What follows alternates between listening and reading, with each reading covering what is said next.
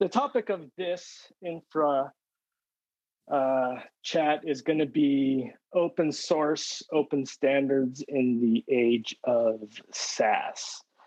Um, and to to to cover it, we've got you know Peter Levine and I, who are both GPs and Andreessen Horowitz. We do a lot of investing in open source, and we've both been involved in companies that have done open source.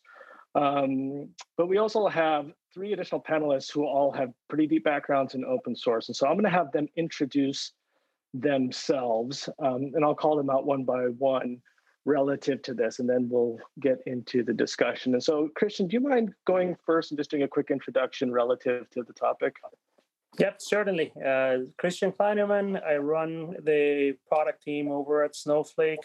I've been building database technologies, database platform for a number of years, ex Microsoft, ex Google. And uh, yeah, right now really Snowflake is, is mostly closed source, but as we'll discuss, it's not a black and white for us. Awesome, great. Uh, so next, Nick, um, do you mind doing a quick background? No problem. Uh, I'm Nick Schrock. I'm the CEO and founder of a company called Elementl. We're uh, the company behind Dagster, which is an open source data orchestrator for the full data lifecycle. And prior to that, I was at Facebook for eight years and worked on a lot of internal projects. But the one I'm known for is I created GraphQL. Awesome.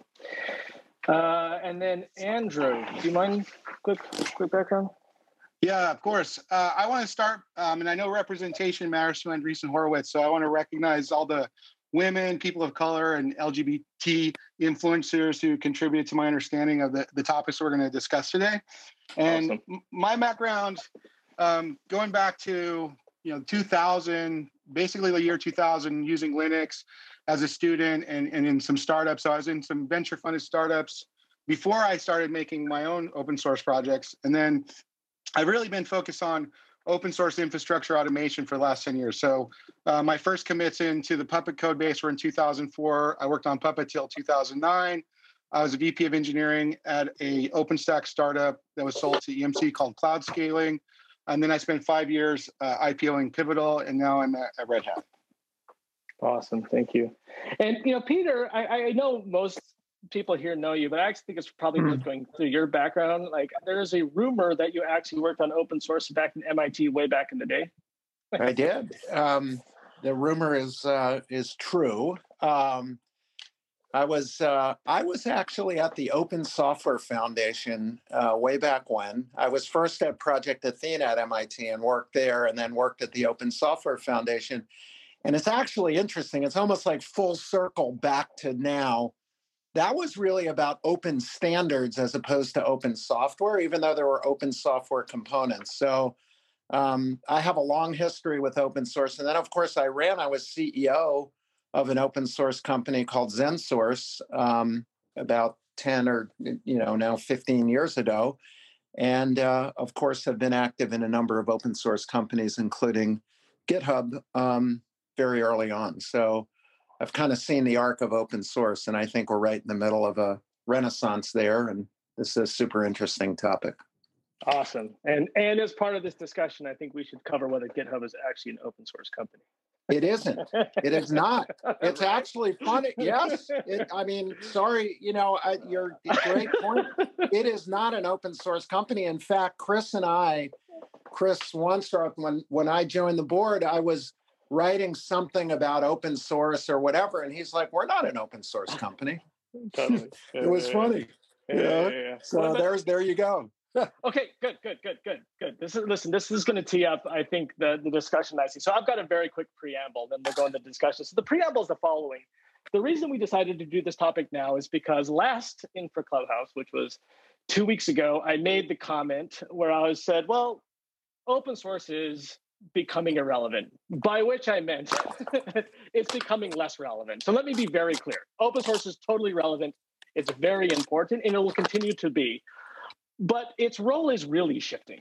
Um, and if you look at workloads that are being run today, new workloads, you know, I think the amount of open source they depend on is is decreasing, and we'll have that discussion as well. And so, I traditionally have a networking background. And in networking, you don't really talk about open source, you talk about open standards because that is so important, right? And so there's this kind of new question is as the world moves from, let's say, shippable open source to running SaaS services, which under which is a lot of proprietary code.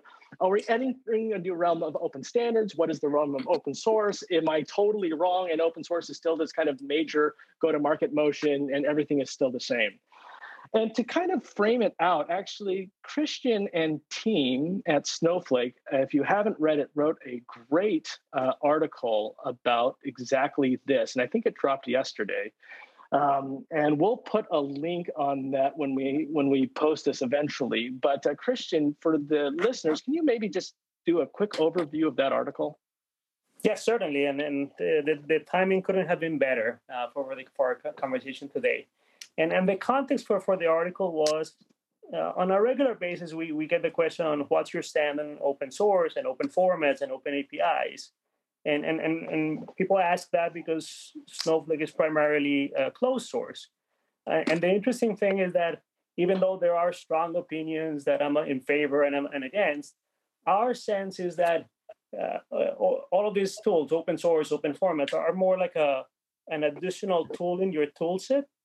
And depending on your goals, they may ha- help or hinder those goals. And and that's how we how, how we think about it. So for us, paramount at Snowflake, uh, security and governance of data, continuous performance I- I- improvements, continuous innovation, agile innovation. And, and we landed on not a black and white, more like a matter of degree in, on these topics. For example, on open formats, um, we we understand that nobody wants to be locked in, and our stance is we ingest all open formats and we uh, unload and export open formats but we don't think that open formats are the best uh, interface for, for the processing of the data. In that topic, um, I'm aligned with you, uh, Martin, on, on it's more uh, open APIs or open standards, open protocols, open language. I'm not. By the way, I'm not even sure I have an opinion on this. Fine. Okay, I'm so, not sure so what the, the reality that you alluded but, but I get it. similar. Yeah, yeah, yeah. And on the topic of open source, what we really like about the delivering solutions as a managed service is that the contract with, with, with users is very clean, right? The service is run independently. Uh, it's an API, a query language, things like that.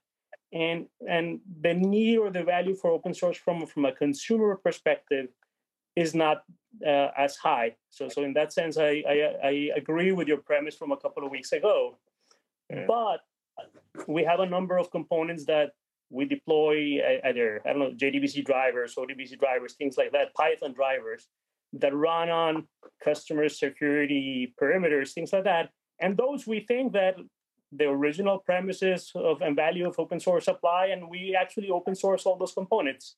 So the, the message for us is it, it is a tool, it is not black and white, it is not applied everywhere. Is understand your goals and decide whether it helps your goals. That's the premise of our article that that uh, published yesterday. Awesome, cool. Um, which is interesting because it feels kind of like you know a little bit of the the traditional view of open source, which is like it has value, and where it has value, you do it, and in other areas it may not be as valuable. Um, but there still is kind of like this this big shift that's going on that may be even larger than open source itself, which is kind of changing its nature. And I think, listen, Nick, I mean, you've been so active in open source with GraphQL prior and like now doing a company during this shift. It, would be great if you could just talk about like how your views on this have changed, if they've changed at all. Yeah, no, thanks. Um, I guess I'll start with I am not ideological on these matters. Um, it actually reminds me, uh, this is random reference, but the John Adams miniseries, Benjamin Franklin describes himself as an extreme moderate. Um, and that's how I kind of feel in these discussions because I think people have a tendency to overgeneralize across all domains and then get ideological about it. And I think the decision about open source, open standards, proprietary stacks is very particular to the properties of the technical architecture that we're talking about. So, for example, Snowflake, they built on an open standard. SQL. And I think it makes total sense to build a vertically integrated proprietary stack under that. And it served their customers very well. The technologies that I've been involved with, let's talk about their properties. You know, GraphQL, kind of a sister team that I didn't have anything to do with, created React at, um, at Facebook. These have a much more intimate relationship with a developer in that your code is in process with them. They the code is in your stack trace and it doesn't have this incredibly constrained API like SQL does. And you also kind of want to involve the community in the design of that in a lot of ways. So, you know, take the GraphQL example. I think it's actually telling that the primary artifact of that open sourcing process was not software, it was a document. Yeah. Um, we produced a, a spec based on our previous experience, experience yeah. and then we open sourced an implementation of it that was effectively a toy implementation. It wasn't being used in production at Facebook. So we ended up creating, and by the way, that wasn't my call. I wanted to go a totally different route. My co-creator, Lee, who's a genius, that was totally his his call on that.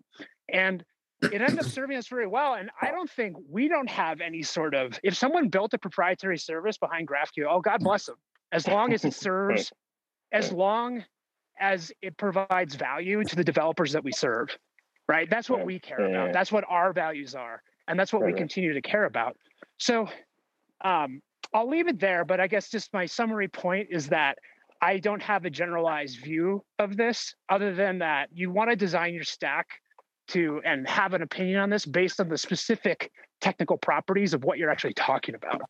Um, okay, let me let me let me maybe let me just like add to the uh, discussion. I feel like there's just been this discussion we've been having for 20 years or 30 years or however long, which is like you know the properties of open source versus open standards. Is it good? Is it bad? And like and, and i get you know and i think that like most of the people probably listening to this and, and all of us kind of understand that core argument which is like you know if it's open source it's good especially if you're using it as a developer.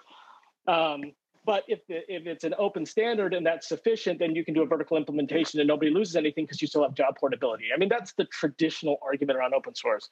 What i think is particularly to me particularly salient now like the interesting question now is if the primary means of consuming um, infrastructure today, if that's from SaaS, like does that change the nature nature of open source? Like for example, if you know, like when we were at Nicira, uh, which is the company that I co-founded, and, and we built software, you know, we used open source for lots of infrastructure components, right? We'd use Zookeeper for like distributed um, distribution primitives. We'd use Cassandra we'd use all of these libraries. And today, it's quite likely that a company building the same thing would do it in the cloud and they're actually not using open source now. They're using whatever like google provides natively which is totally closed source and proprietary to them right? And so it's almost like new apps are using less open source. And so andrew i, just want to pull you in. Listen you work at red hat.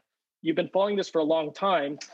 You know if if you know this you're at pivotal. Like if 10 years ago you used a lot of open source in your code and today if you're building a new app, you don't. Does that change the nature, the strategic nature of open source? I think things are always changing, right? And and so two points that were sort of already made um, by by Christian Nick, I want to bring up. One is this this tendency to overgeneralize, and I think when people keep saying open source, open source, open source is not a single thing.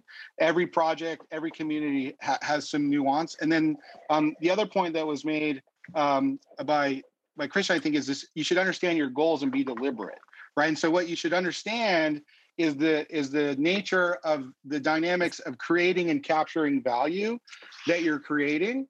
And then when you think about so so one of the things that you've sort of centered on in your own career and probably have the deepest understanding of is networking, where if everyone doesn't have the same protocol, literally nothing works.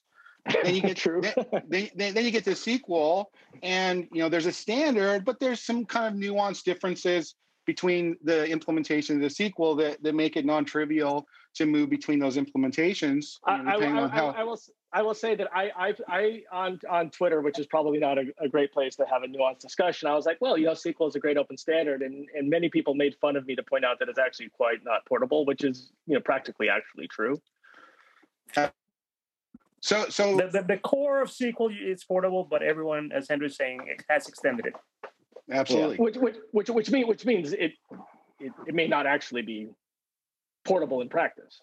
In practice, it is it is often not very portable, or the the activation energy required to be portable is higher than most organizations are willing yeah. to pay. That, that that's the key point. Many many organizations choose to. I'm just gonna uh, uh, be be stuck with a I don't know ANSI 992 or something like that, and they're portable. Others are not. Got it. Fair enough. So, so one way to frame this that I've been thinking about, and I think this is related to kind of the rise of or of the role of DevOps and SRE and, and why that's been elevated, as well as if you look at the history of this, and um, you know we mentioned Peter's time and, and the work he did um, way in the past. There's there's in parallel to this conversation around open source, this notion of, of free software, which is intertwined in some ways. Um, but one of the things that sticks out in my mind when you're talking about free software is freedom zero is the freedom to run the program. And when you get to a world where you are talking about you know the internet and some of these infrastructures, are you actually capable of running the program? If if Google open sourced every line of code for Spanner right this second, who could actually oh, run oh, it? That's a great. That's a great. Yeah, for sure. So I think yeah. when you when you see the shift to what it actually means to deliver, consume, software as a service, it, it, kind of breaks that that assumption that you could even run it if you had the code. Yeah, yeah. That's cool. that's that's that's really that's true. I was I was writing some notes here, and you know maybe a, a a slightly different way to frame this out, at least in my mind.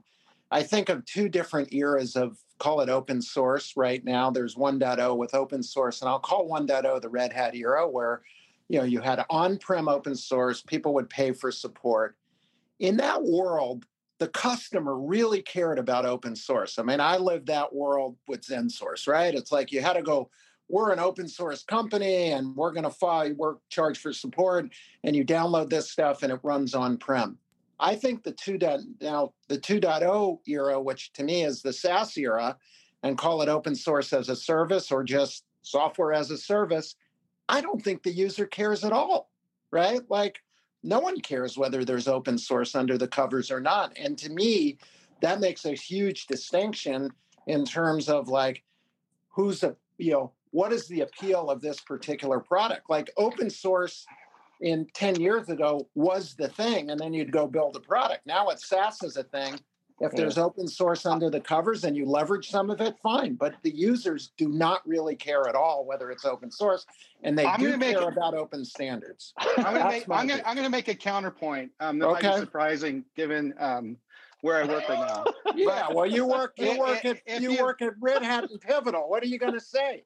Well, of course. Listen, Go ahead. The, the, the, point the point is how, how much does someone actually care about open source versus price, value, some other consideration when they're buying an operating system and then running Oracle or SAP or any of these other um, proprietary enterprise software, which is where which was the underpinning for a lot of the, those operating systems. So, so okay. I, I'm not. I'm, I'm just sort of challenging that open source was the thing that sold so many people. There has to be some other intrinsic value in the exchange to be able to capture that transaction just the fact that oh, it was open source. I I agree with that, but remember, I agree with that like you know ten years ago for sure. But let's you know I'll counter that with the the you know it was Microsoft versus Linux at the time, right? And what was the value of Linux was that it was open source, right? Yes, there was a lot of value and users really cared. I'm not saying there was no value there, but the whole transformation actually occurred because users could, in theory, go do bug fiscas and contributions and see the code, whatever, as different from Windows, and that sort of unlocked the whole server revolution in that time frame. I'm only saying now, and I absolutely believe it's all about value. I'm saying that SaaS provides value but no one really cares that it's open source under the, wait, wait, wait, the, the, the, the, core, the my, core point was that you're if you're running Oracle as your database, it, it, it's hard to argue that your core value is open source. That's all I'm saying. Yeah, I guess my question about the Microsoft Linux thing was it more about being open source or more about not being Microsoft? because wow, but there, well, it was or, or, it was not what- Unix, or, or in not that- Unix too. Actually, I mean, to be fair, right or or not not the proprietary Unixes, right? Because right. they were Yeah. they, Microsoft was trying to vertically integrate very strictly and believe that was a point of leverage rather than having more of a vertically stacked system where you could plug in at different points and you had Yeah, escape yeah. valves. So Yeah. I think by embracing something like Linux, you were able to adopt into an ecosystem where there were escape valves out of these proprietary stacks, um, as opposed to being like ideologically, you know, um, in believing in open source and kind yeah, of. Yeah, I guess it's way. a subtle. Yeah, yeah. It's Uh, sort of a subtle point, right? Like I- that. I that ideological difference was the different. Right, was open source versus Microsoft. Right. But, but I in, in my mind, the, the, the ideological part was just uh, an aspect of it. There were issues around downtime and security patches and all those things where it had people looking for an alternative. Then, if someone tells you here's an alternative and it's also open source, then better. But I, I think at the end of the day, I I think Andrew said it. It's always about is the software better, faster, more capable, cheaper, and and that is the high order bit. Then for a while, open source provided those alternatives. It's one dimension of the value equation that you're trying to solve. Yeah, I'd like to bounce back to a point that was made a few minutes ago, which was about oh, everyone has their own proprietary SQL and the workloads aren't portable. So, what are we actually talking about? I think the point there is not that the data is portable, it's that the skills are portable and the tools on top of it are portable, meaning like people put SQL on their resume. Um, fewer people put proprietary databases on their resume. Um, and Yeah. so we had a line for this at the internal group at Facebook, which is these technologies are learn once, write anywhere, which is you kind of learn a way of thinking about it, and then the skill set is portable. So, you know, there was like a there were back to the Microsoft thing, you know, for instance, like the .NET framework was an amazing framework. Um, but if you learned the Microsoft stack only, you were really constrained in your job prospects. There's kind of a developer incentive thing going on here. So, um, you know, don't underestimate the things that people put on their resumes. Well, fair Uh, enough. resume dri- resume driven development is definitely a phenomenon. So Yeah, I knew we made it with GraphQL when we started seeing in in job listings, you know, five years of GraphQL experience required. You know, three years after its invention or uh, release to the public. By the way, I, I've always wanted to create for like like what are what is like the the background radiation that you feel for like category creation, like the things that you know that things are being created. Like JobRex is one, spam. Like I remember when I got my first spam for like SDN. I'm like, this must be coming a thing, right? Like for sure you can see the evolutions of spaces this way.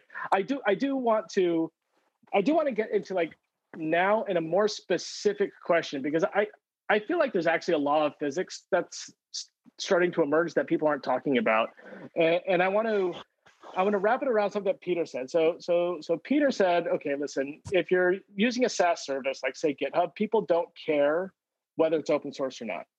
That may or may not be true. But here's what I'm more interested in, and and maybe Nick, you may be in the best position to answer this question. But um, let, let's say let's say people did care that it's based around open source. Let's just say, right? So let's say like you've got an open source project and then you turn it into a SaaS service. They care that it's open source. My experience sitting on boards of companies that build SaaS services around open source is that there's a tremendous amount of engineering work that builds a SaaS service. And it's like hard stuff, right? It's like, you know, how do you, you know, run these like big distributed systems and like it's, it's it's like you know how do you do the SLAs like how like it's just it's a like there's actually much more effort working on the SaaS service than the actual open source and so whether or not people care I'm just curious like does it matter because at the end of the day all of this code is needed for this kind of proprietary SaaS stuff. And that's where a lot of the quote unquote hard value is anyways. And so you know, I'm not sure if there's actually a specific question, but like, like maybe Nick or Andrew or Christian, like, can you talk to like the relative amount of work to like building the app versus actually the SaaS service? Yeah, I guess um, I'll answer it a different way. I've been thinking about this subject a lot recently, and you know, the you're right that the you know we're we're in the early stages of this, but the you know, building of the SaaS service is just if you talk to like you said, any of the companies that you're on, it's just an extraordinary amount of work. And I think that's unbelievable. I mean, it's, it's yeah. unbelievable how how much effort it is. Right. And I think what that speaks to is why it makes sense to centralize that in a proprietary org in that you can there's only a limited amount of engineering effort you can expend and if you try to support a thousand organizations hosting their own stuff with their own sre staff you just can't do it. It's just impossible. So what you're left with is a centralized service where you can exercise economies of scale. So i think it makes sense to move proprietary capabilities into a centralized service where you can have economies of scale. It provides more net value to the entire ecosystem. And then i think it's kind of incumbent on you to actually have a variable pricing model where some of the smaller players can participate as well and get the value out of it. Um, so let, let, let's let's get into that, that the the pricing model in just a second because I, I just want to I just want to just poke in on on or at least define um, a little bit better what we mean by like or what you mean by like centralized versus distributed. And, and so i'm going to make make a statement. I just don't know if it's true or not. And like again nick or andrew if if you can keep me honest here which is let's um, imagine that you did open source all of that you know operations code to make it a SaaS service. Like it's not even clear to me that anybody could actually use it because you make so many assumptions on like how smart the the administrators are for the cluster, the the network environment, you know, like the physical setup. I mean, there's just so many assumptions based into operations code. Absolutely. It, feels, it just feels to me like there's this law of physics, which is like the major. Okay, it's, it's it's almost like from the highest level, the economy, the market is saying it wants to, to consume things via SaaS. Okay, so that's a given. Therefore, we have to build SaaS service. Okay, that's a given. Therefore, we have to write a lot of code to do this SaaS service. And and that code is hard. That's hard shit, man. It's like it's like distributed cluster management and all of that stuff. Er, you know, ergo, the market is basically bringing you know a lot of value into stuff that just it just doesn't make even sense to open source so re- reliability is provided by social technical systems. There's no software on the world in the like Google doesn't believe that they don't need SREs.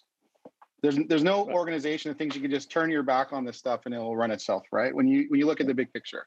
I think you also have to look at the difference between what it takes to run one instance of something that an organization would need to do and then what it takes to build a multi-tenant environment with all the mm-hmm. security mm-hmm. and all these other that that's where all the hard problems at least from from what i've seen start to emerge running one thing is is not as hard and then i'll also add another thing um, just because of you know things i've experienced personally um, yeah. the developers don't always write the most operable code right and so there, there's a sort of a, a, an understanding if you if you get to experienced some of these things inside of some of these orgs have have built those those types of libraries and you see what emerged at a place like like Google or, or imagine Facebook or what have you, that you you have these underlying platform services, you know, starting at the the compute networking and storage primitives that can keep strong promises about reliability and scalability. And the developers don't necessarily need to be experts in all of those underlying, you know, the, the magic of distributed systems. They can be they can be focused on their particular business problem. Yeah, I, I yeah. Sorry, go ahead, Christian. Yeah, yeah, I wanted to comment the the the premise of the question in my mind uh, misses a little bit of, of an opportunity.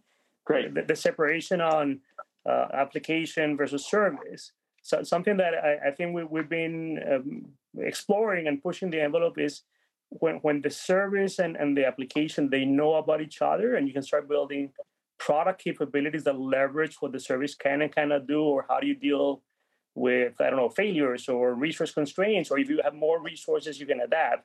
And, and as an example, we, we built a ton of features that are deeply integrated into the service. So I don't know that we could, at least in the, in the case of Snowflake, separate what's what. And and I, I actually I think that that's an exciting opportunity for for for everyone building technology that uh, these things are going to blend in a in a way more seamless. Of course, saying the open source matters even less in my mind. Uh, Peter. well, there you go. I mean, I um, what's interesting to me, I you know, I so it's interesting because to me, open source, let's say as a startup company, if I'm a startup, I probably would start with some form of open source because it is an early indicator of market interest. Like it's an easy way to get like the community involved and get sort of you know people engaged with the product without going and standing up a whole SaaS service. I mean, I'm sort of thinking about the companies that we get involved with. We, you know, there's an open source project. We there's a lot of interest, and then that in turn turns into some SaaS offering by that company over time. And I'm wondering if that's sort of the future of this whole evolution. It's like, is it really about like market interest in that? And then there's a tremendous amount of time. I don't disagree with that at all. Tremendous amount of time building, you know, multi-tenancy and security and blah, blah, blah, all that stuff. And the open source component of the actual product in terms of engineering hours is probably very small. Right. So I think, small, I think, smallish. I think, I so, so how is that dynamic different than a freemium model? And would they be Right. farther ahead if they adopted some of the points Christian Yeah, made, no, where no. everything was purpose built from the beginning to I- be this operating? is the question, yeah. right? I Andrew, I think that's a great. It is a great point. I think about that all. Like I really do think about that a lot. Like, is there freemium and closed source versus open source and free? Right? Like, what's the difference, and really, where do those levers actually move? I think it's an excellent point. Excellent. Uh, Nick- Nick, I another. mean, oh, go ahead. Well, I was just to say, like Nick has, you know, made some very specific choices around this for the company he's building, which is, you know, uh, I'm just wondering, Nick, as you think through, like, if you were doing Dagster 10 years ago, would you make different decisions than you are now? I mean, Yeah. are you Yeah. you rethinking it from when you started it? Because I actually think there's there's almost like this kind of philosophical bent we can go on, and which is, oh, there's macroeconomics are kind of like changing the shape of the world, and open source now looks this way. but then there's the then there's the reality of like you know you've got to build a company, and so how is your, your thinking evolving? Yeah, I mean, I think the reality is that thinking is always evolving. Um, you know, we're attacking a very hard and deep problem, which is effectively what's the right API and programming model for what we call data applications, but ETL, machine learning, training, et cetera, et cetera. And it's extremely complicated problem to get right in the way that we want to do it. And the, you know, so we've been really focusing on the API and the programming model. And we also have to vertically integrate with some infrastructure. And we're supporting that with a small number, you know, a, a modest a number of early adopters to figure out what the right structure is for the system. And also to get that direct feedback um, from early adopters and hobbyists who are often early indicators of where the wind is blowing in terms of developer taste. Um, and you're much less likely to engage with those folks if you're purely a proprietary stack. So I think there is a balance here. The way I think about it is that, you know, we want to deliver tons of values to the developers we serve. We want to figure out the right way of doing that in kind of a narrow scope. And then once we scale, that's when those economies of scale take over. It makes a ton of sense to centralize operations. Um, Yeah. And um, you know, and I don't know if we've always, you know, gotten the balance right on that. You know, I think we're still figuring that out. Um, but you know, open source is also more than just the code being open. It's a Yeah. set of norms around engaging with communities, which I think increasingly proprietary companies are taking on and connecting to what you said earlier, um, Martine, about background noise. You know, I remember this plain as day where again the react i consider like react like the the most like stratospheric open source project of all time maybe in terms of For sure. adoption and sure. i remember early in the days some of the passionate users actually made a stained glass window with the react logo on it and sent it to the team so they could hang it up and literally have the church of react in the office and that was created by users That's Um, awesome. so it's it's difficult to express yeah and i don't know if it had i don't know if the code has to be open it might just be the norms around the communities that happen that Yeah. the level of passion and Cool. the engagement is really powerful and then Mhm. back to like the incentives of developer there are people who say i will not work at a company unless it uses this technology Yeah, Absolutely. right full stop And I don't know anything more powerful than that. You know, Yeah. if if if in terms of connection with the customer and Yeah. user.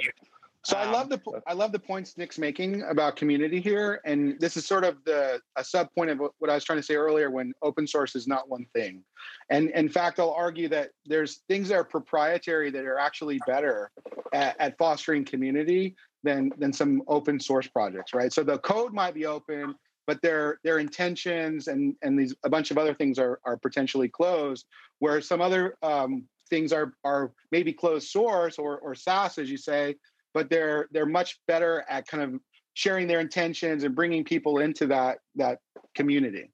Mhm. Yeah, I think a lot of the collaboration software that we see are, is very much like that, right?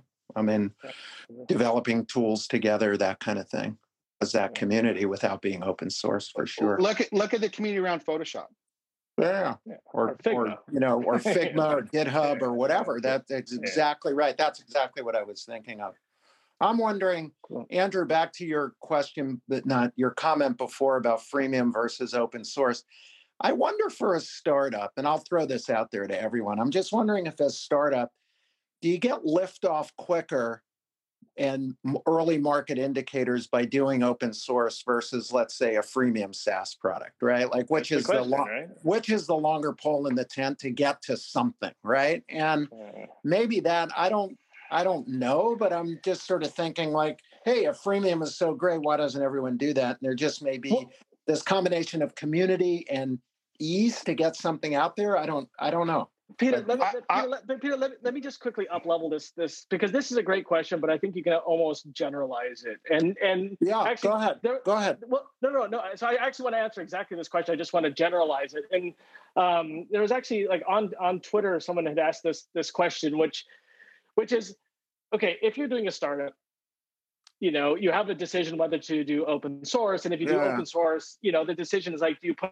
And then there's this broad question that you're asking is like, what are the pluses and minuses Yeah. generally, Yeah. right? Like, Yeah. you know, like yeah, yeah, you yeah. create the, you know, so for example, I'll, I'll just say uh, some of them. Like, so the plus from open source, of course, is like, you know, it's it's, it's a very efficient marketing channel for sure, right? And Right. it, right. it- it's it's it's a well understood way to build community. Like we actually understand the interaction style. Yeah. You know, Yeah. like, we, we know like DevRel is a real thing. We know how to do that. Yeah. Um, yeah. And then and then of course there's all the integrations there's the you know like you know i mean there's all the optics that's positive. But there's a lot of negatives too which is like boy almost everybody seems very tempted to then build a business around the open source shipping it which always sucks because churn sucks you know um, Yeah. yeah. you know there's also the issue which I, I just feel companies have really felt the pain on which is you know now amazon picks it up and they they they offer Yeah. a shitty they offer a shitty version of it but people don't care because it's amazon so they use it and so so i so i think maybe maybe this is a broad question to everybody chris Huh. andrew nick peter everybody which is Yeah. you know making a decision today how do you navigate whether Yeah. to use open source or not given that there's pretty obvious benefits but like also some pretty clear negatives Yeah. First, Martine, I think the the word you're looking for with the Amazon strategy is that it's all Amazon basics. They started at USB plugs and Yeah, they ended up 100%. at workflow engines and databases. Just, it's the same strategy. batteries like- Yeah. I love it Yeah. Yeah, but the I- I'm gonna steal that- that comment. good.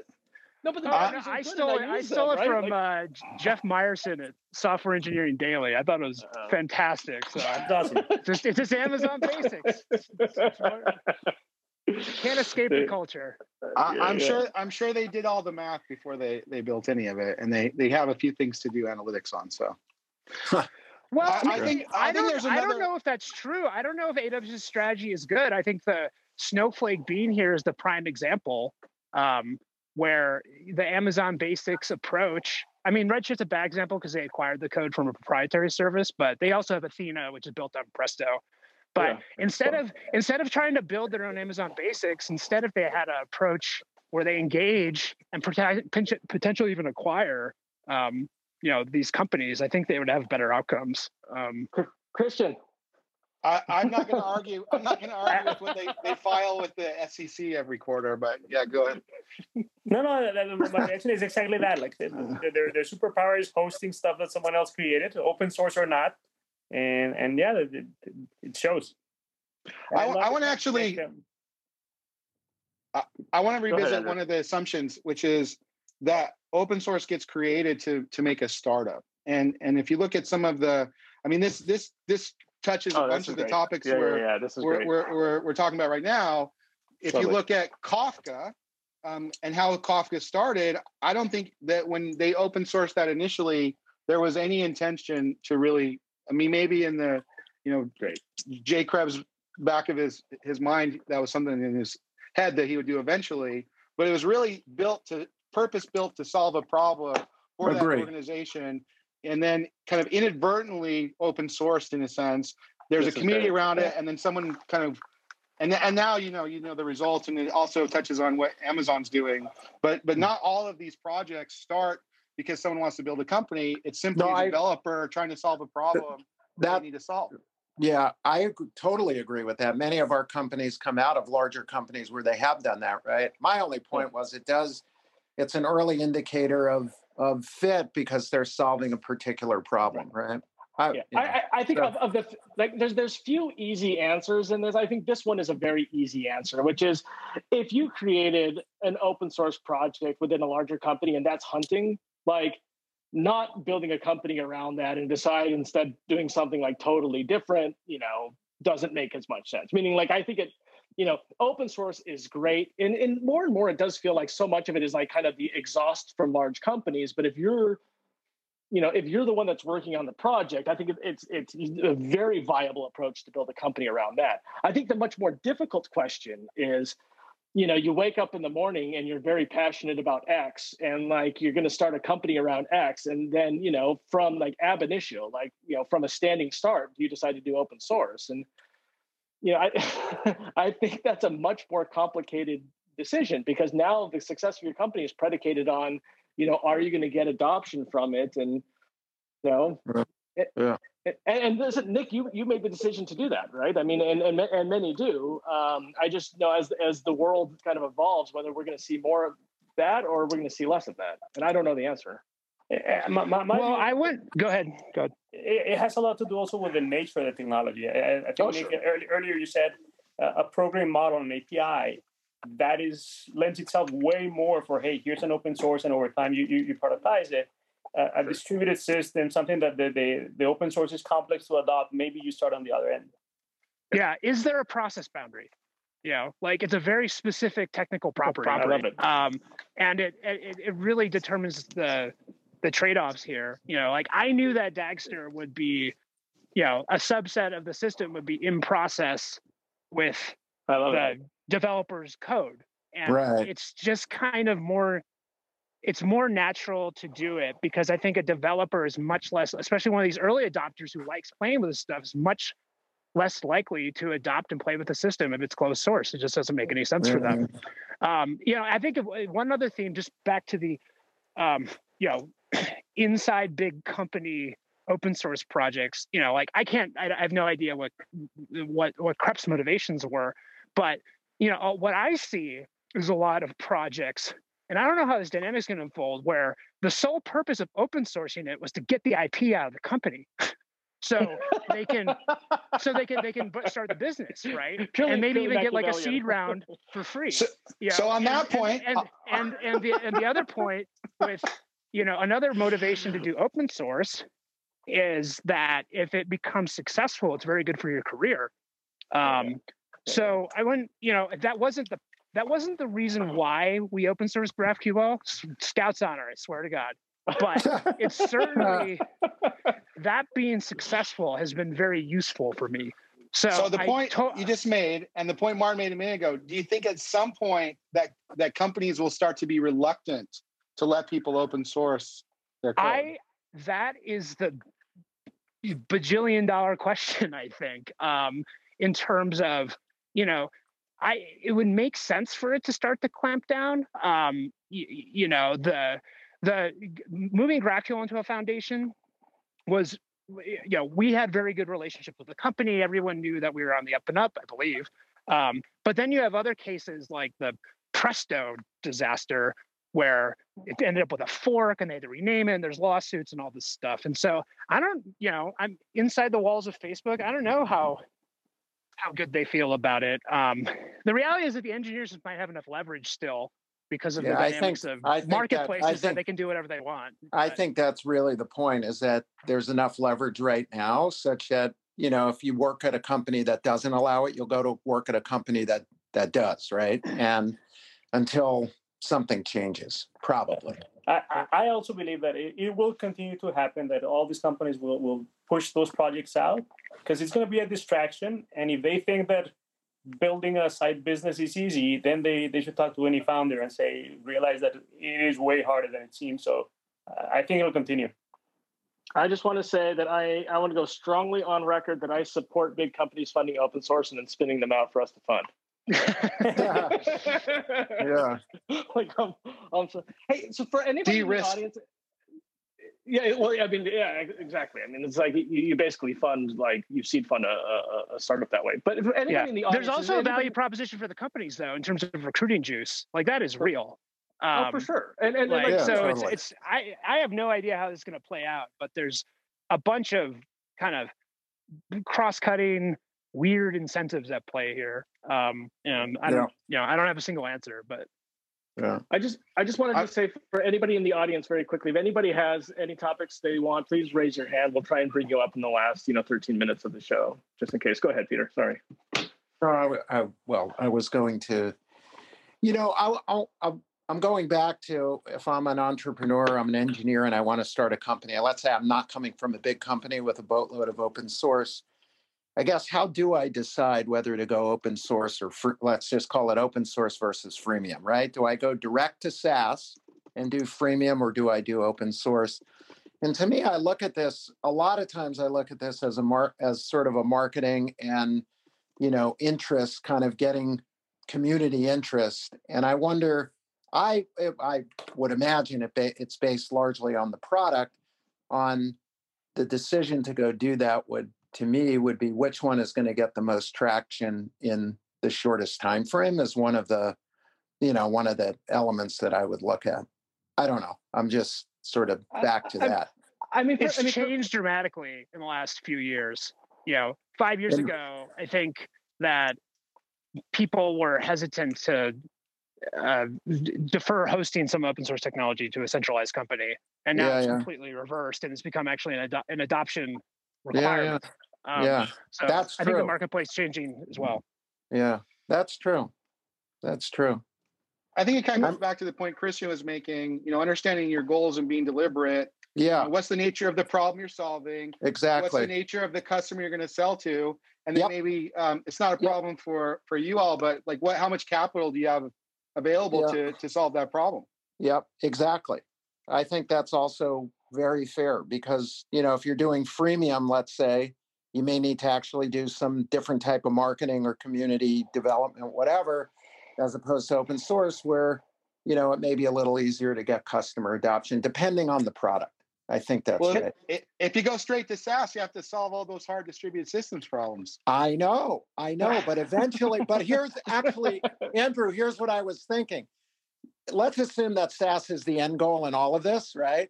You're going to have to go eat that expense at some point. And so the question is do you do it up front or do you do it, you know, in stepwise over time? And But- one is How a much? How much one is money? a- How much money do you have in the bank to go? yeah, that's. the I. I think it's a great. It's a great. That's. I, you're right. What's up, but, uh, Christian? Yeah, it took a lot of that I- capital I for think- Snowflake to get where it is. You know, like I they agree. solved an extremely difficult problem, and you know, Yeah. congrats to them. But you know, right. in terms of Right. what the right capital structure is for Right. um, every Right. problem, I think it's kind of yes. you know that that's Yeah, an interesting point. Yeah, because if you have to go build a whole, you know, a whole stack and then go, you know, SaaSify it and build all those parameters in before, let's say that's the first viable product of a SaaS snowflake, right? That's a lot of work. And, you know, there's a lot of engineering time to get to that point. Yeah, but, but here's Those developers aren't that- cheap. Nope. The interesting thing to me is that the product itself requires that type of complexity to be that the. MVP comes in with Yes. and and and for some categories, I think that's the price of entry. Yep. Uh, okay, Totally. let me, let, okay, let, let me let me let me let me try and pencil out a, a, like a stupid head count argument here, but I think like like this is the perfect lead in, which is very few companies have actually shipped a complex distributed system, right? It's a very, very, very hard problem to do. Like I think maybe Sonos has. Like, like, like I don't know like how many you know almost all companies rely on very smart administrators to do it right and so and because the market is asking for SaaS, we have to build systems and we necessarily have to build a ton of proprietary code just because of exactly this problem. It's just, you know, you're building a complex distributed system that has to be operated, that needs reliability. So so if you look at the breakdown of developers today, I would argue far more of those developers today are working on closed source infrastructure than were working on closed source infrastructure relatively, say, 10 years ago. I mean, I just, I think you just look at the workloads, right? If like if a workload, like if the if the, if the net new workload today is being spun up on a cloud, like almost by definition, by definition. yeah, they're using infrastructure um, that's closed source. And by definition, that's being written by people that are writing closed source software almost. And so, of course, all of this was bootstrapped by open source, but it seems to me that the majority of dollars are going to write new lines of code which are closed. And so it's not clear to me in the limit over time how this pencils out. It could just be that we're going back to closed systems. Martin, where do you view Kubernetes in all this? Given that it's a dominant container orchestration framework, it runs a ton of workloads. I don't know what the percentage would be, but it's uh, it is an open source project. Um, well, but the, the somewhat is, contrary what, to the thesis. No, no, no. But what the question is, what does that where does that workload run? So, so let's say let's say a net new container or a net new VM today I would say the chances that it's running on AWS, GCP, Azure, DigitalOcean is increasing over time. And if that statement is true, then and and I, I, not only would I say that, I would say that the chances that that workload is using an API that's a SaaS service, whether that's Auth0 or SendGrid or Twilio, is increasing over time. So those two things are increasing over time, by definition, the amount of closed source being used is increasing relative to open source. And it seems to me that it's increasing very, very quickly, right? Yeah. I mean, which it's, means it's cloud, you know, another way to put it is cloud infrastructure, the new open source, right?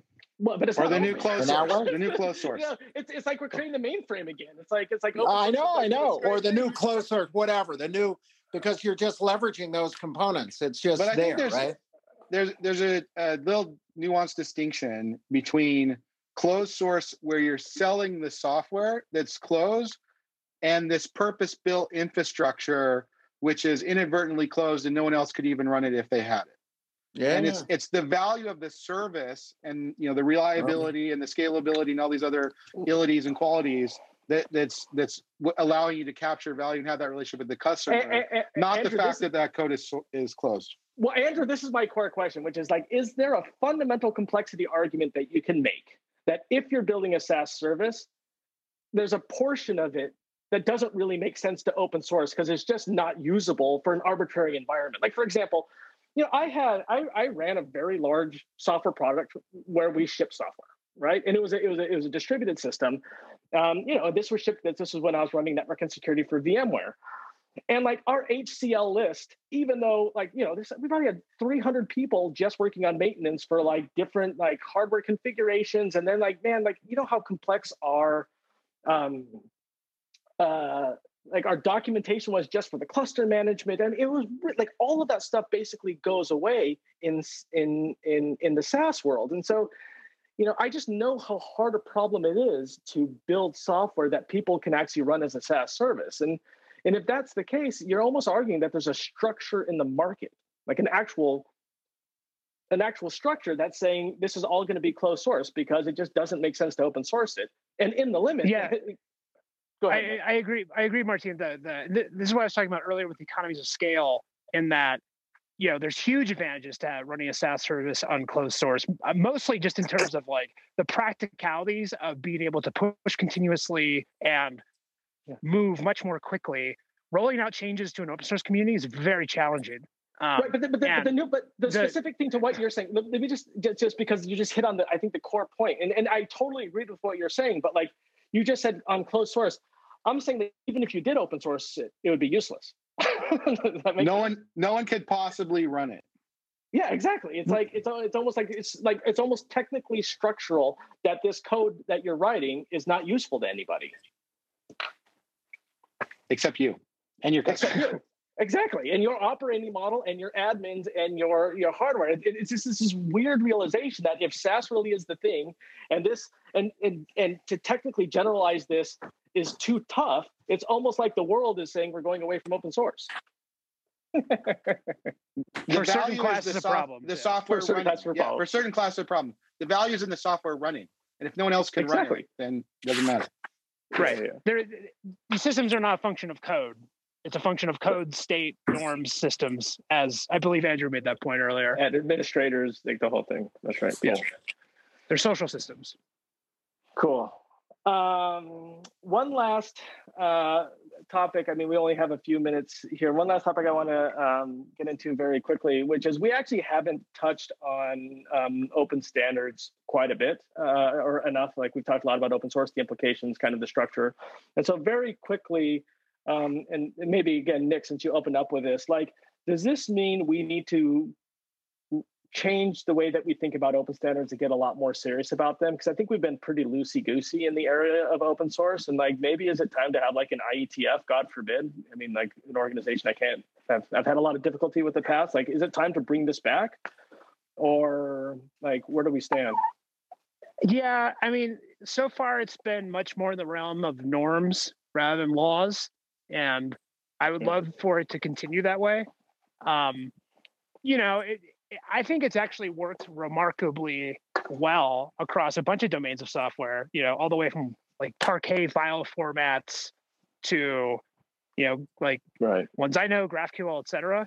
I, you know, I don't really have any profound thoughts beyond that, other than my desire for it to continue to be a function of norms, and that the number of positive sum relationships in technology outweigh the number of zero sum relationships such that it's in there's generally an incentive structure to develop these standards. Right. Yeah i, I am a fan of standards. I, I, I, think for sure there should be a more more push there standard api standard protocols. The, the key challenge is are they at the right uh, altitude and level of abstraction? Uh, yeah. I think we all keep coming back to SQL uh, in many examples because it, it is a model that has plenty of room for optimization and, and uh, um, over time. Whereas if you had gone to low level, I don't know, an ISAM or something like that, it would have died. So, so it's not just the standard, but the right level of standardization. Yep. Andrew? So I, I love what both Nick and, and, and Christian said here.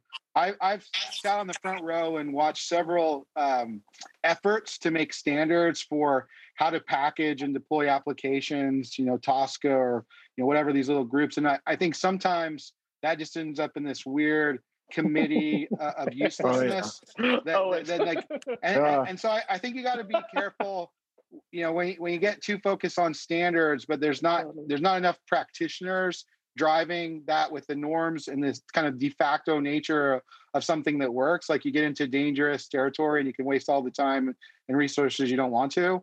But you know when you get to those lower level things like the the network for example if it's not standard it literally doesn't work. So that there's some balance between those two sides. Yep. Cool. We're about out of time. Peter anything else you want to say to wrap up? Anybody else? No that was great Thank you all. Awesome. It was awesome. Hey, listen, yeah, thanks so much for everybody that joined. This was a lot of fun. So, pleasure. Uh, thanks yeah, for thanks for the opportunity to speak. Yeah, it's great. All right, Likewise, thank awesome. you. All right, we'll be all right. See y'all.